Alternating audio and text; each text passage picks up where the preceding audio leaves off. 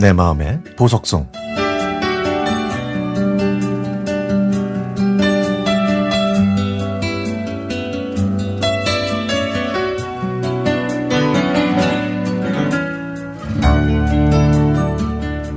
얼마 전에 집으로 가다가 어떤 남자와 아파트 엘리베이터를 함께 탔습니다. 그는 곱게 포장된 함을 들고 있었는데요. 그 사람은 제가 사는 밑층에 내렸고 곧이어 사람들이 웅성거렸고 박수 소리도 들렸죠. 그러자 갑자기 제가 어릴 때 함을 구경하던 추억이 떠올랐습니다. 지금은 함 사세요 하는 소리를 거의 들을 수 없지만 제가 어렸을 때만 해도 함이 들어가는 날은 동네 잔칫날이었습니다.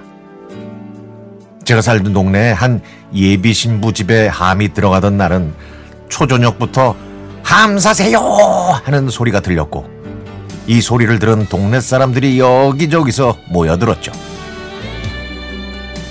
신랑 친구들이 우르르 때를 지어서 누구는 청사초롱으로 불을 밝히고 누구는 재치 있는 입담으로 흥정을 했는데요.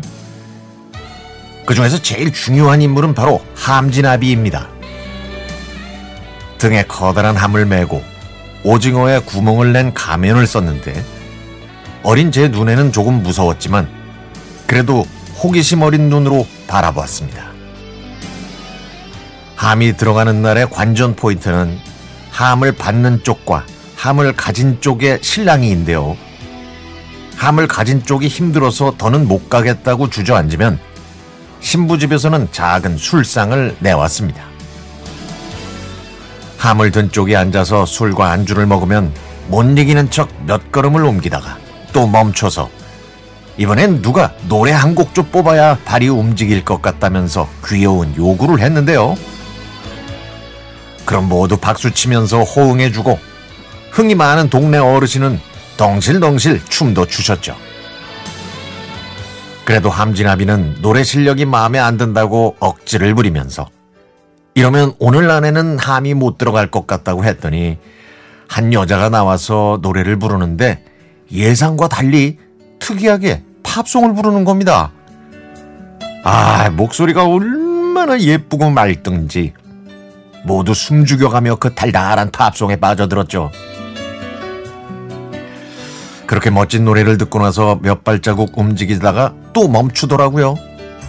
이때 돈 봉투가 등장해서 큰 효과를 발휘했습니다. 돈 봉투를 바닥에 띄엄띄엄 놓았더니 그걸 밟고 신부 집으로 함을 들이는데 성공했죠. 그리고 나면 모든 동네 주민들이 박수로 축하하면서 즐겁게 해산했습니다. 함 구경이 끝나고 집으로 돌아갈 때 저는 엄마한테 저 안에 뭐가 있냐고 여쭤봤더니 백년 해로하라는 의미가 담긴 물건들과 반지 같은 것들이 들어있다고 말씀해 주셨죠. 그래서 저는 나중에 결혼하면 제가 좋아하는 과자가 잔뜩 들어있는 함을 받겠다고 생각했습니다.